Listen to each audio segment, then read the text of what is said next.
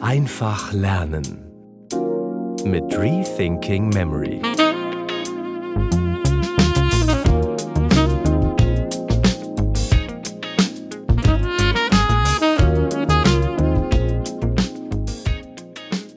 Ach, wie hieß der nochmal?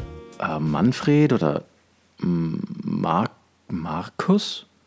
Nein. Ma, mi, ach, Michael, na, ach. Oh. Wenn es dir auch so geht, dann geht's dir wie mir. Ich war ganz schlecht im Namen merken. Ganz, ganz schlecht. Und wenn man nicht gerade so gesegnet ist wie meine Frau, die sich einfach jeden Namen merkt, ohne eine Merktechnik anzuwenden, dann hat man da ein großes Problem.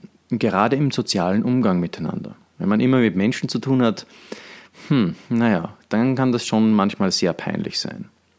Auch in einer Firma, wenn man Geschäftskontakte pflegt, nicht so toll. Der positive Aspekt daran, sozusagen, wenn man es von der anderen Seite betrachten würde, wäre jetzt, wenn man jemanden mit seinem Vornamen anredet, dann schafft das schon sehr großes Vertrauen. Also vielleicht kannst du dich mal zurückerinnern, dich redet plötzlich jemand beim zweiten Mal mit deinem Vornamen an. Du hast ihm seinen Vornamen gesagt, er merkt sich deinen Vornamen und redet dich auch permanent damit an. Was verbindest du damit? Sofort Wertschätzung, Nähe und Vertrauen. Gesetzt dem Fall, dass die Person das nicht schmierig macht. Unser Name ist uns etwas sehr Wertvolles. Und wenn uns jemand mit unserem Namen direkt anredet, dann schafft das Vertrauen. Wenn wir also Menschen direkt ansprechen können mit ihrem Namen, haben wir einen großen sozialen Vorteil.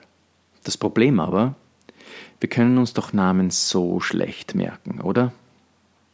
Keine Sorge, hier gibt es Abhilfe.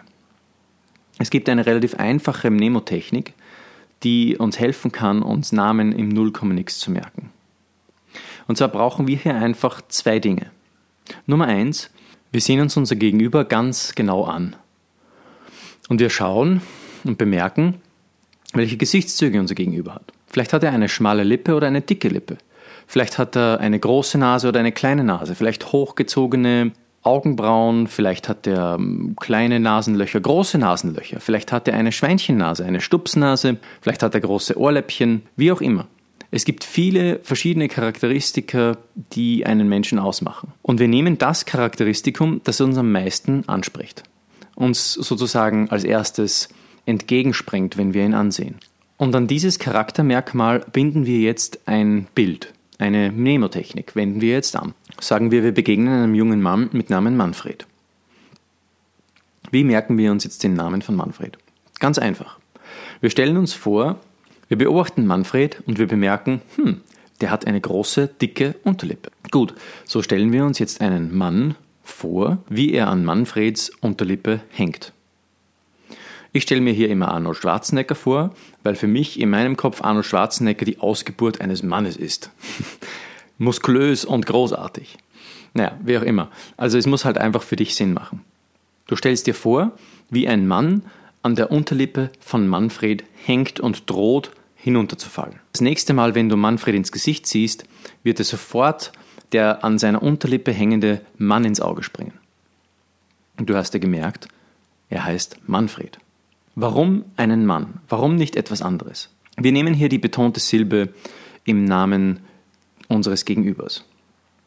In dem Fall Manfred. Bei Magdalena wäre zum Beispiel die betonte Silbe auf Lena. Hier stellen wir uns zum Beispiel vor, wir kennen eine Magdalena oder lernen gerade eine neue Magdalena kennen. Und diese Magdalena hat eine große Nase. Eine große Nase mit großen Nasenlöchern. Gut. Jetzt können wir uns beispielsweise eine Armlehne vorstellen, also Lena und wir stellen uns vor, wie diese Armlehne sozusagen die Nasenlöcher von Magdalena aufspreizt. Jetzt, wenn wir das nächste Mal Magdalena ins Gesicht blicken, werden wir sofort mit dem Bild konfrontiert und wir wissen, ah, diese Person heißt Magdalena. Andere Namenbeispiele wären zum Beispiel Michael. Ja, was könnten wir uns für Michael einfallen lassen? Nimm dir Zeit, überleg mal selbst. Was würde dir für Michael für ein Bild einfallen? Oder zum Beispiel für meinen Namen, für Florian. Gut, bei Florian ist es nicht so schwer. Ja, Florian, wir verbinden das einfach mit einem Floh. Ich habe eine relativ, ich sag mal, eine, wenn man es von der Seite ansieht, eine Nase wie ein Adler. Wir merken uns also hier, wir sehen an meiner Adlernase quasi Flöhe hochkriechen. Und so können wir das nächste Mal uns daran erinnern, dass mein Name Florian ist. Wenn das für dich etwas schwierig erscheint oder du das Gefühl hast, naja, ich merke es mir doch nicht so gut, dann kannst du noch eines machen. Du stellst dir zum Beispiel vor, wie du mit dieser Person einen Urlaub verbringst. Okay, warum, warum wäre das so wichtig?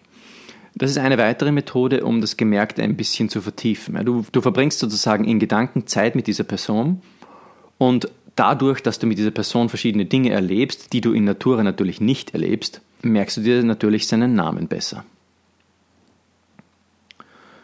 Wir verwenden also immer die betonte Silbe im Namen. Das wäre jetzt zum Beispiel eben bei Manfred Mann, bei Michael mich, bei Florian Flo. Bei Davina wäre es wiederum nicht die erste Silbe, sondern die zweite.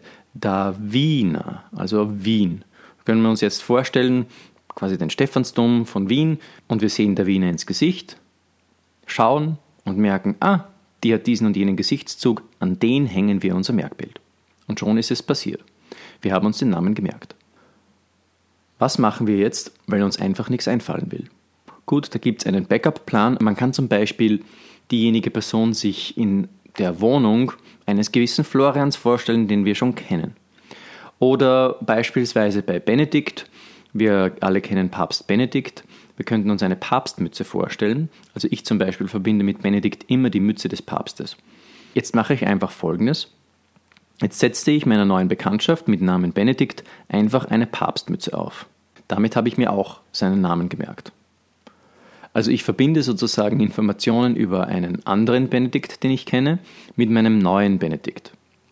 Ich selbst verwende eine Kombination aus der Silbenmethode und aus der Methode, dass ich mir entweder die Person in einem Raum vorstelle, also eigentlich in der Wohnung eines Freundes, der denselben Namen trägt, oder dass ich der Person ein Objekt aufbinde, sozusagen, das ich mit einer anderen Person, die den gleichen Namen trägt, verbinde. Ich habe gerade erst vor kurzem auf die Silbenmethode umgestellt und muss sagen, eigentlich mag ich sie sehr gern. Und ich denke, wenn ich sie mehr einüben würde, dann würde sie auch sicher noch, noch viel besser funktionieren. Ich habe früher immer nicht mit der Silbenmethode gearbeitet, sondern eher einfach mit der freien Assoziation. Also, dass ich sozusagen verschiedene Bilder mit der Person in Verbindung gebracht habe. Wie du das auch immer machen willst, das bleibt dir überlassen. Wichtig ist eines, bleib konsistent. Ich würde vorschlagen, mit der Silbenmethode zu beginnen und sie ein bisschen einzuüben. Das ist auf jeden Fall eine gute Methode. Man muss alle Memotechniken ein bisschen einüben, bis sie sitzen, aber wenn man sie einmal eingeübt hat, dann funktionieren sie wirklich wunderbar. Deswegen schlage ich dir vor, mach es dir zur Aufgabe, jeden Tag ein bisschen Namen merken zu üben. Du kannst dazu zum Beispiel eine Google Image Search anwerfen und dir einfach einen Namensregister aus dem Internet suchen und verschiedene Bilder mit verschiedenen Namen assoziieren und dich danach abprüfen. Was willst du schneller lernen und nie wieder vergessen? Um deine persönlichen Fragen hier im Podcast beantwortet zu bekommen, melde dich auf rethinkingmemory.com/newsletter an und stell mir einfach deine persönliche schneller Lernen Frage, indem du einfach auf eine meiner E-Mails antwortest.